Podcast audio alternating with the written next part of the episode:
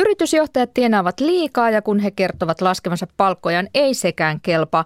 Palkanalennus tuomitaan amerikkalaistyyliseksi hyvän tekeväisyydeksi, joka ei sovi Suomeen.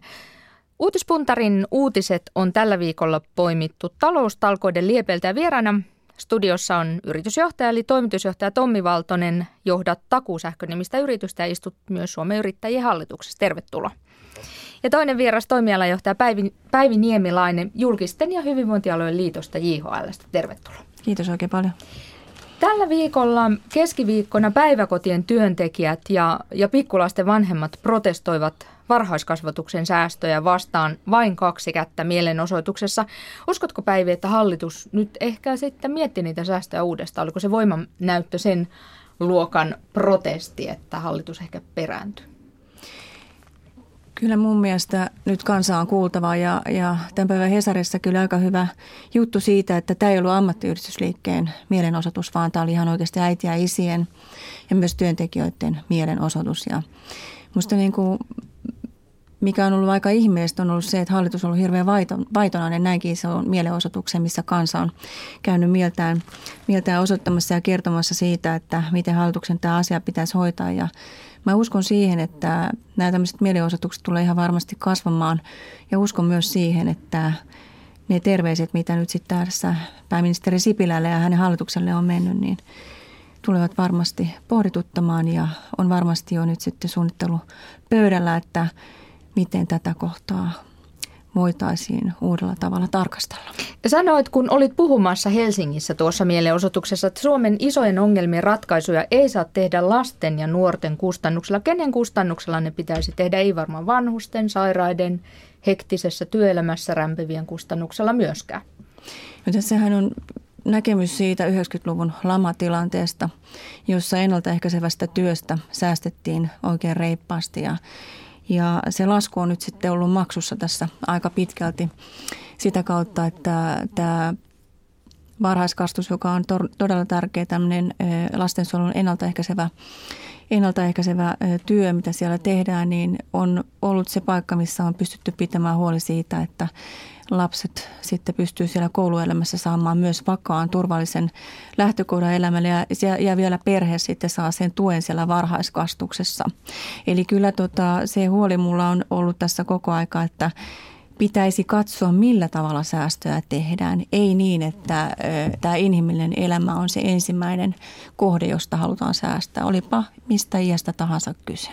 Tommi Valtonen, kolmen lapsen isä. Onko päivähoito, varhaiskasvatus sellainen asia tai ala, alue, elämänalue, joka pitäisi kokonaan jättää näiden säästötalkoiden ulkopuolelle?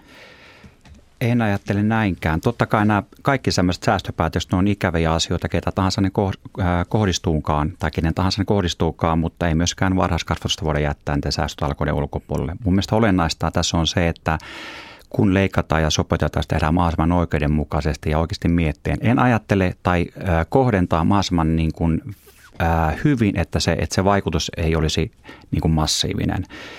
Mä ajattelen näin päin. Mä otin tässä hallitusohjelman mukaan ja lukasin tähän vähän eilen, että julkinen valta tekee yhdessä suomalaisten kanssa vaikeitakin ratkaisuja tulevan hyvinvoinnin turvaamiseksi. Tässä on nyt kysymys tästä, että me ollaan talkoissa mukana kaikilla osa-alueilla. Meidän pitää pitää huoli siitä, että meillä oikeasti hyvinvointiyhteiskunta säilyy jatkossakin. Se tarkoittaa myös päätöksiä ja leikkauksia jollain lailla myös, myös, myös ihan varhaiskasvatukseenkin.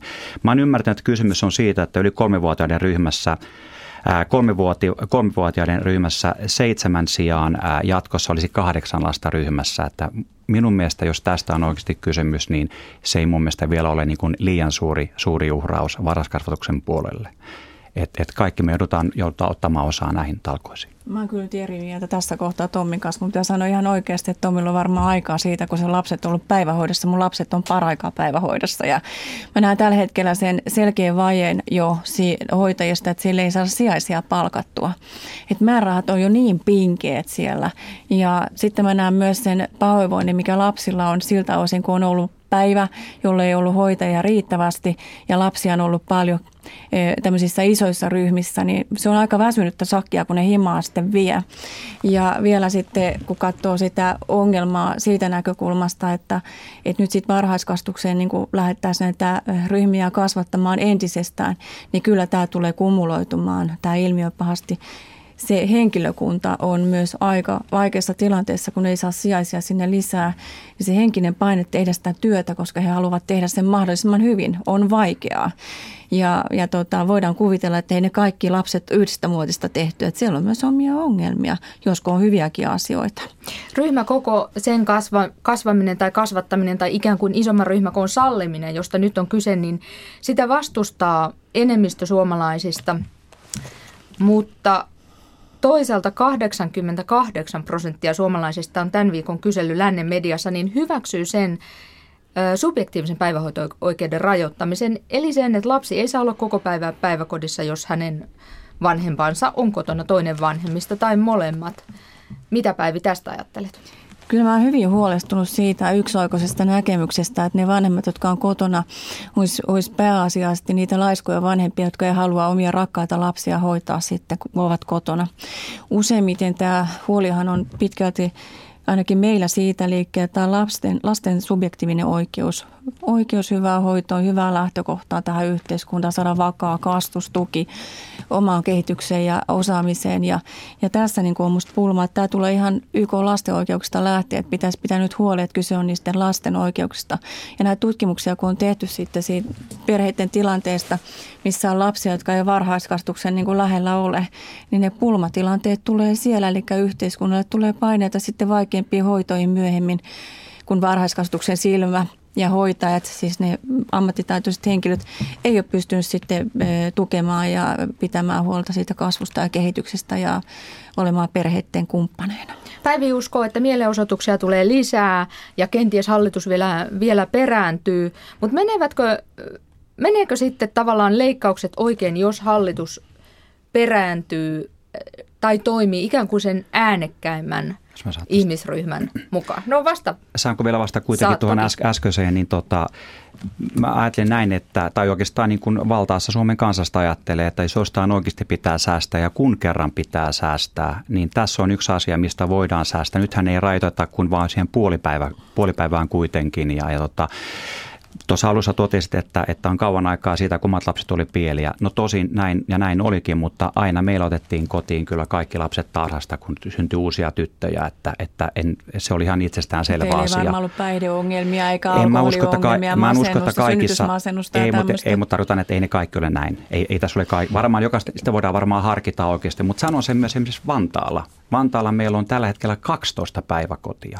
kaksitoista päiväkotia, jotka täyttyy lapsista, joiden toinen tai molemmat vanhemmat ovat kotona. Kannattaa miettiä näitä kustannuksia oikeasti. Se on, kun niitä rakennetaan, tuommoinen investointi, itse niitä olen myös ollut tekemässä, niin se on kuusi seitsemän miljoonaa se investointi. Sen lisäksi vielä se ylläpito ja henkilökuntaa, että nyt, jos se pidennetään, vaikka rajoitetaan siihen puoleen päivään, niin mm. tarkoittaa, että seitsemän päiväkotia kuitenkin jää. Et kyllä meidän täytyy oikeasti katsoa, mihinkä meidän niin kuin varat riittää. Tätäkin pitää ajatella oikeasti näin.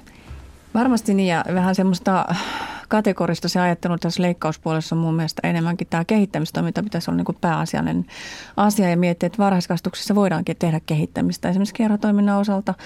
Voidaan katsoa, että mitä nämä vapaaehtoiset hoitomallit on, mitä tässä yhteiskunnassa jo tavallaan tuotetaan kerhotoimintaa, puistotoimintaa ynnä muuta ja, ja miten niitä sitten tarjotaan niille vanhemmille, jotka on kotona, jotka pystyy viemään ne lapsensa sinne. Et musta tässä on niinku ihan semmoista järkikehittämistä mm. pitää olla, mutta se kategorinen leikkaussana on musta tässä niinku huono asia, mitä koko aika puhutaan, että voidaan nähdä myös sitä kautta, että voidaan tehdä parempaa varhaiskasvatusta, kunhan katsotaan, että miten oikealla tavalla markkinoidaan asioita varhaiskasvatuksessa. Ja kesken kuumimman päivähoitokeskustelun vaihdetaan aihetta. Otetaan seuraava uutinen. Puhutaan näistä yritysjohtajien palkkatalkoista. Tommi Valtonen, oletko saanut kirjeen E K:n hallituksen puheenjohtajalta Matti Alahuhdalta? Hienoa olisi saada, mutta en ole saanut, että ehkä ajatus on, tai ehkä syy on se, että olen P K-yrittäjä, enkä lukenut näihin kovapalkkaisiin yritysjohtajiin. Olet liian pienipalkkainen. Pärjään, pal- pärjään palkallinen, mutta ehkä liian pienipalkkainen samaan kirjettä, mutta en ole saanut.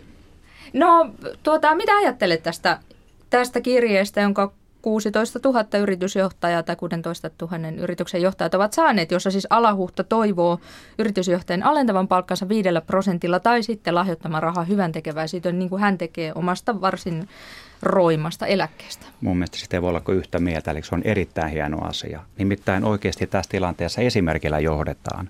Me ollaan tilanteessa, mun mielestä nyt tässä oli kaksi ää, piispaa, arkkipiispa, joka totesi, että verotuksen kautta, mutta myös Helsingin emerituspiispa Huovinen totesi, että me tarvitaan sekä verotusta että kolehtia, eli myös sitä lahjoittamista talkoita. Näitä molempia tarvitaan totta kai. Mun mielestä se on erittäin hieno ele. Se esimerkillä tätä maata johdetaan ja sitä yksituumaisuutta me nyt oikeasti tarvitaan näiden tiukkojen paikkojen edessä. No mutta mitä tapahtuu sille rahalle, jonka ö, yritysjohtaja jättää nostamatta palkanmuodossa? Mä sanoisin näin, että palkanmuodossa jättää nostamatta. Tässä on erilaisia keinoja, miten sitä, en tiedä miten, miten sitten sitä ohjataan, mutta sitä on, on varmaan hyväntekeväisyyttä hankkeisiin johonkin. Kun en kirjettä saanut, niin en tiedä näitä ehdotus, ehdotusmuotoja sieltä, mutta joka tapauksessa se, että kaikki ottaa näihin talkoisiin osaa, niin se on musta tässä keskeistä tässä koko yhteiskunnassa. Tämä, tämä läpileikkaus koko meistä kaikista, niin yli, siis kovapalkkaisuutta johtajista, jopa ihan tasavallan presidenttiä myöten, pääministeri ja kaikki mukana. Esimerkki on hyvä. Tätä ei voi mitenkään nähdä kielteisellä tavalla. Me puhutaan nyt, jotkut viittaa tämmöiseen amerikkalaiseen ää, lahjoitusyhteiskunnan tulemiseen Suomessa. Jos yhä enemmän, tai jos vaikka näin tulisikin, että luovutamme ja lahjoitamme, niin se on hyvä asia. Meillä kuitenkin verotus pitää muistaa kolmekymmentäneljä O E C D-maan joukossa, niin on neljänneksi kovinta. Eli, eli kyllä meillä osataan myös verottaakin, jos sen lisäksi vielä yritysjohtajat lahjoittamat omista palkkiostaan, niin mun mielestä sitä asiaa ei voi mitenkään kielteisellä tavalla käsittää. Se on helposti, se on monella tavalla kielteisesti käsitelty, on tämä hyväntekeväisyyspuoli ja sitten niin, että verotuloja jää valtiolta saamatta ja että ehkä se raha ja, jaetaankin sitten, minkä yritysjohtaja, jos hän palkkansa viidellä prosentilla alentaa, niin se raha jaetaan sitten osinkoina. En ehkä sitä ajatellutkaan, että nimenomaan palkan alennus ei välttämättä ole se oikea tapa, koska näissä isoissa firmoissa nimenomaan on yleensä monikansallisia yrityksiä, jos omistajat on Suomen ulkopuolella. Omistajat maksavat toimivan johdon palkan, ja kun palkka on korkea, niin siitä tulee, sitä maksetaan korkeampia veroja. Nythän tässä nimenomaan on esitetty niin, että lahjoitetaan. Tästä verotulot säilyy ennallaan, mutta tätä lahjoitettaisiin johonkin hyvään, hyvään, hyvään kohteeseen sitä rahaa. Mun mielestä tämmöinen, niin kuin, tämän tyyppinen toiminta, niin sitä ei voi mitenkään ymmärtää, tai ei saisi ymmärtää väärin, vaan oikealla tavalla. Mitäs Päivi ajattelet? Kyllä tässä on vaikeaa olla hiljaa. Tota, kyllä mä oon itse miettinyt ja, ja tota, omissa keskusteluissa, missä nyt istun erinäisissä, niin mietitään näitä verovaikutuksia. Mitä se, mitä se on siis se pitempi ajan vaikutus? Että tämähän on tämmöinen, niin kuin, että kerran lämmittää ja sitten on kylmät housussa jälleen kerran. Ja tämä meidän yhteiskunta, tämä meidän pohjoismainen mallihan on perustunut siihen, että me vero, veroilla hoidetaan yhteisesti niin, että ne, joilla on, niin ne maksaa enemmän. Ja mä itsekin olen erittäin iloinen veronmaksaja, maksan solidaarisuusveroakin tällä hetkellä. Se, että tässä yhteiskunnassa tulee tämmöinen huutokauppa yhteiskunnasta, että päästökertoimella katsotaan, että ne, jotka huutaa kovempaan, niin niille annetaan sitten lahjoituksia ja ne saa sitten jonkin tietyn ajan vain johonkin toimintaan sitä rahaa, että se ei ole niin kuin jatkuvaa se raha. Mä oon tämmöistä hankemaailmaakin tässä ollut pikkasen katsomassa, mitä yhteiskunta on aikoinaan haarastanut esimerkiksi lasten osalta, niin tämmöinen pitkäkestoisuus kyllä tästä yhteiskunnasta tulee pikkuhiljaa häipymään ja ne, jotka kärsii, ne, ne kärsii hiljaa siellä omassa pikkukodissaansa ja voi olla, että ne häipyy kokonaan maisemista. Myös tämä vapaaehtoistuminen tavallaan, että nyt kun kunnat saavat oikeuden tähän vapaakuntamaailmaan, niin mä oon hyvin huolestunut tästä trendistä, että sielläkin niin kuin kunnan päättää, että mikäli siellä on tämmöinen porvarienemmistö, niin ne pääsee päättämään siitä, että onko nämä kirjastotointeja ynnä muuta. Että kyllä tämmöinen epätasa-arvostumisen yhteiskunta tässä on niin kuin pitkälti pikkuhiljaa syntymässä, mikäli tämä trendi menee eteenpäin. Eli Päivi, sinä verottaisit vielä kovemmin näitä, näitä eniten tienaavia, jotka nyt ehkä maksaa puolet tuloistaan verona. Mikä olisi semmoinen kohtuullinen veroprosentti, jos viisikymmentä prosenttia ei ole riittävästi? Mä maksan itsekin melkein sitä luokkaa, että voin sanoa, että ihan reippaasti maksetaan. Ja mä näen, että silloin kun on tiukka tilanne, niin voidaan katsoa tietty vaikka kolmen vuoden tai neljän vuoden määräaika tämän hallituksen aikana, jolloin voidaan ottaa joku kokeiluluontoinen vero käyttöön. Meillä on solidaarisuusvero olemassa. On, on. Mä maksan sitä itse. Tällä hetkellä se jatkuu myös hallitusohjelman mukaan. Kyllä. Kyllä. Mutta voidaanko katsoa, että esimerkiksi pääomasijoittajien osalta niin laitetaan sinne vähän isompaa töttinkiä maksuun ja toinen asia. harmaa talous ja veronkierto kuriin, että kyllähän se paljolti siellä yrityspuolella pyörii se semmoinen e, e, tota, veron kiertäminen. Mutta mä en puhu nyt tästä P K-yrittäjistä, mä puhun enemmänkin niistä monikansallisista kasvattomista yrityksistä, jotka tuovat Suomen kuntiin tällä hetkellä omia palveluitaan tarjolle ja samanaikaisesti kuitenkin veronkierto on siellä isoa ja ei haluta tukea tätä meidän yhteiskuntaa. Tässä puhutaan, joo, nyt puhutaan verotuksesta puhutaan, niin, niin rikkaat, tai o, tässä ihan otsikko. Suurituloisin kymmenys maksaa seitsemänkymmentä prosenttia Suomen ansiotulokertomista, huomattaa valtiotieteen tohtori Mikko Weinberg. Siis tällä hetkellä jo, meillä on siis korkein veroluokkaa viisikymmentäseitsemän prosenttia mm. ja, ja, ja tota, meillä on olemassa solidaarisuusvero, jota juuri päätettiin jatkaa tämän hallituskauden loppuun. Se kertymä on kuusikymmentäviisi miljoonaa. Niin kuin vuodessa. Me ei sillä ratkaista tätä, tätä, kuitenkaan tätä käppiä, niin kuin jokainen tietää. Että, että sillä tavalla, niin kuin, vaikka me verotettaisiin nämä Suomen rikkaat ihan loppuun asti sata prosenttiin, niin me ei kuitenkaan tätä, me ei voida väistyä näiltä rakenteellisilta ää, korjauksilta, mitä meidän on pakko oikeasti tehdä yhdessä. Et, et, tota, et, et siinä mielessä pitää, niin kuin, mä sanoisin, että kyllä tässä on, niin kuin, rikkaatkin ottaa osaa talkoisiin. Me, totta kai mä olen ihan samaa mieltä siitä, että se kellä enemmän on, se voi enemmän maksaa, mutta niinhän tällä hetkellä jo tapahtuukin. Tämä solidaarisuusvero, josta eilen me puhuttiin eduskunnassa, debatoitiin, niin, niin se kun jatkuu, niin se on yksi kanssa, että yhdessä viedään ja maksetaan. Mutta kaikki tässä on mukana. Pitää muistaa, että isossa menoluokissa nämä, nimenomaan nämä säästöt tehdään. Mm. Puhutaan sosiaalitoimesta, puhutaan sivistystoimesta. Siinä kaikki on se vaikuttaa. Kaikki koskee lapsia, nuoria ja perheitä. Totta, joo, se on aika joo, iso tuskan, mikä sieltä tulee tulevaisuuteen. Siellä ne kulut nimenomaan on. Ei. Siellä ne valtion rahat siellä käytetään. Ne rahat, siellä ne rahat käytetään. Me halutaan, jos me halutaan, totta kai. Mutta kyllä mä lähden siitä, että kyllä meillä on varaa. Meillä oikeasti asiat on kuitenkin hyvin. Meillä on Suomessa asiat hyvin, meillä on varaa, totta kai se on kipeätä, mutta meillä on varaa tikistää sen tähän, jos, me, jos toinen vaihtoehto on se, että Kreikan tie. Oletko katsonut, miten meidän toimeentulotukien määrä, maksumäärä tai niiden maksatusmäärä on kasvanut, se on kasvanut huimasti. Se johtuu, työli, ka- se johtuu työllisyyden tai työttömyyden lisääntymisestä, johon taas on ihan, se on oma keskustelu, mitä kohta varmaan käydään, no, mitä saada työtä. Mutta se on työtä. Myös tätä kysymystä just, että kuinka monta erilaista niin kuin tämmöistä loukkua sinne ihmisen elämään tulossa on työttömyyttä, sen jälkeen tulee huono-osaisuutta, siellä alkaa lapset kärsimään. Ja. Että tavallaan tämä varhaiskasvatuksenkin hyvä ylläpito tarkoittaa sitä, että mm-hmm. siellä pidetään huoli kuitenkin siitä kokonaisen työttömien aikana. Ja sitten se rakenneuudistukset on iso asia ollut koko aikaa ylikin osalta. Me ollaan katsottu, joo. Esimerkiksi meidän liitto J H L niin on ollut tota, ihan viime hallituskauden alusta tekemässä kuntarakenneuudistusta. Eipä joo. mennyt eteenpäin. Sen jälkeen oltiin... S D P sote... oli myös, oli hallitukset, sanotaan, että nyt meillä on siellä kolme, kolme puoluetta, joita uskoo, että nyt, nyt oikeasti saadaan jotain asioita eteenpäin. No, mutta, toivon näin. Mutta tota, musta se tuntuu nyt siltä, että mä näen, näen ongelmana kuitenkin se, että Että jos tämä sote-uudistus menee eteenpäin, hyvä asia se, että silloin saadaan yksi uusi rakenteellinen uudistus varmasti tehtyä. Mutta että ei tämä ole minkään yhden puolueen vika tässä näin. Mut työtä me tarvitaan. Se on, käydään siihen keskusteluun. Me tarvitaan Suomessa työtä ja niitä työn rajoitteita pitää purkaa. Viimeinen, viimeinen kysymys tästä, tästä tuota, hyvätuloisten verottamisesta. Niin onko realistinen pelko, Tommi Valtonen, se, että yritysjohtajat lähtevät ulkomaille, jos veroaste vielä nousee? No varmaan osin voi olla näin. En usko, että kaikki lähtee, mutta osin voi olla. Tai sitten voi olla, että me ei tänne saada oikeasti niitä ammattilaisia osaajia ulkopuolelta, joita me tarvitaan. Et ei tämä niin kuin oikeasti sanoisin näin, että, että jos ei tämä ihan täysin leikkaamalla tämä tilanne parane, mutta ei tämä myöskään verottamalla parane, vaan kyllä meidän täytyy katsoa mon, niin kuin monella tavalla tätä asiaa. Siellä on rakenteita, mitä pitää oikeasti purkaa ja estetä myös niin kuin aidosti vaikkapa työllistämisen, työllistämisen kautta, että me saadaan. Olennaistahan tässä on se, että meillä on niin vähän työtä yhteiskunnassa, että nämä kulut kasvaa ja me pystytään rahoittamaan sitä. Se on niin kuin se keskeinen asia, että me ollaan supistuvassa kierteessä tällä hetkellä. Meidän täytyy kyetä uudistamaan meidän yhteiskuntaa ja, ja se voi vähän sattuakin, mutta missä ei se niin paljon sattua. Missä on uudet työpaikat? Mä sanoin, että ne on P K-yrityksissä. Joo, juuri näin, mutta että ei me pärjätä sillä, että me tehdään kotimarkkinoilla kaikki, että ei missä on ne ideat siitä K V. Kustannuskilpailukyky pitää saada niin. kohdilleen oikeasti. Ja, ja vienti ja, vetämään. Joo, kyllä. E K-hallituksen puheenjohtaja Matti Alahuhta siis halusi tuolla kirjeellä, josta puhuimme, niin pedata yhteiskuntasopimusta. Yhteiskuntasopimuksesta paljon nyt puhutaan siitä, onko se, onko se mahdollista ja kuinka tarpeellinen se on. S A K-johtaja Lauri Lylly sanoi, että nyt ei ole yhteiskuntasopimuksen aika, mutta milloin se sitten on? Mun mielestä se on juuri nyt. Tässä on mennyt itse asiassa niin kuin kaksi edestä hallitus. Tämä yksi täyshallituskausi neljä vuotta on mennyt jahkatessa, että näitä asioita ei voi vaan siirtää, vaan on käsillä, käsillä tällä hetkellä nämä ongelmat. Meidän täytyy nyt sopia.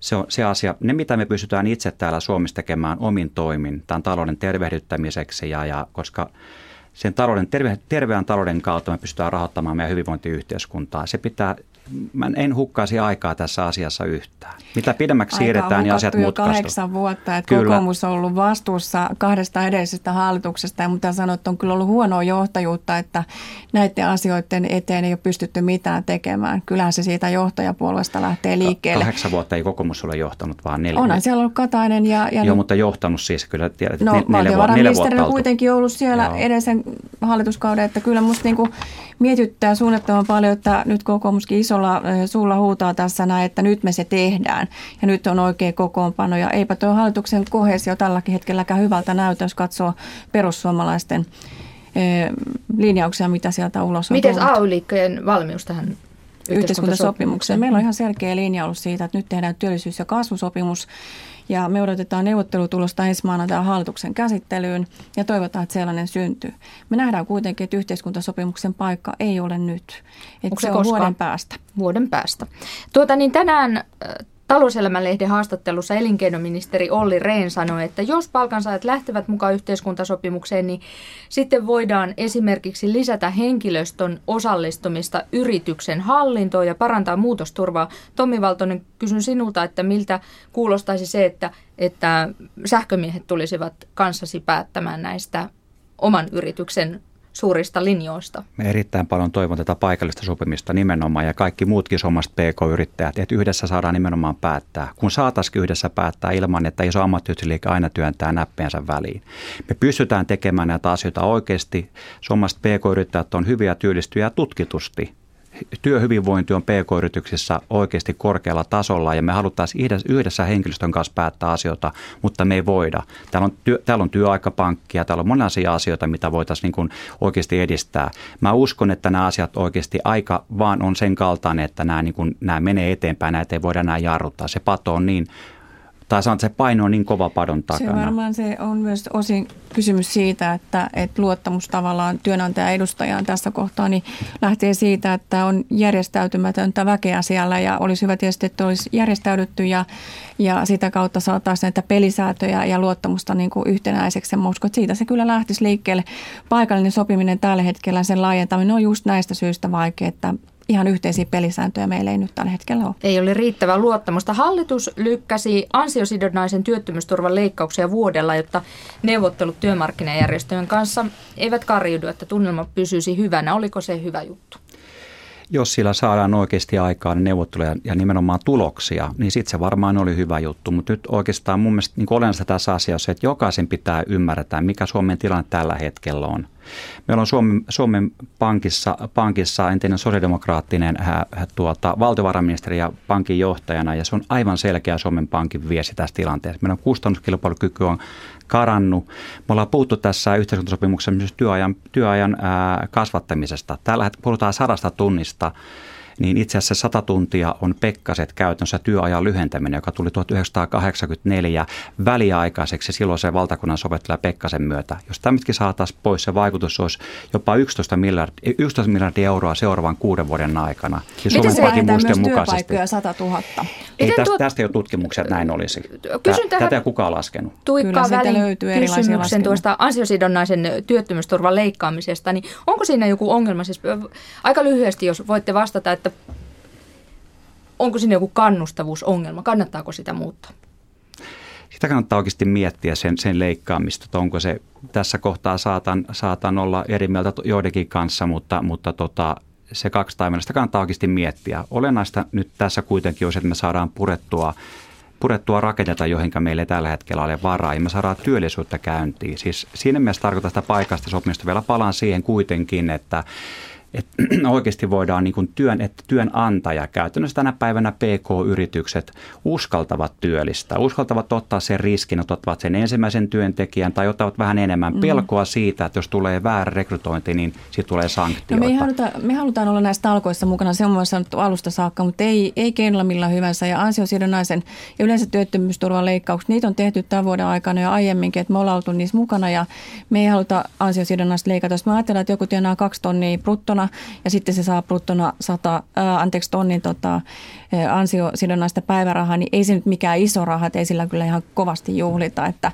tässä kohtaa kannattaa miettiä, että se on kuitenkin isompi kuin tämä työmarkkinatuki ja parempaa niin kuin köyhyystukea. Siellä on kuitenkin sitten työntekijä on itse myös kustantamassa omaa ansioturvaansa. Nyt on kello niin paljon, että on pakko päättää ajantasan uutispuntari. Kiitos oikein paljon. Tommi Valtonen olisi vielä halunnut jotain sanoa, mutta valitettavasti en voi sitä enää sallia. Minäkin. Ja siinä myös haluan kiitos. Sanotaan hyvää päivän jatkoa. Oikein toi, hyvää. Toimitusjohtaja Tommi Valtonen ja toi, toimialajohtaja Päivi Niemi-Laine J H L:stä olivat uutispuntarin vieraina.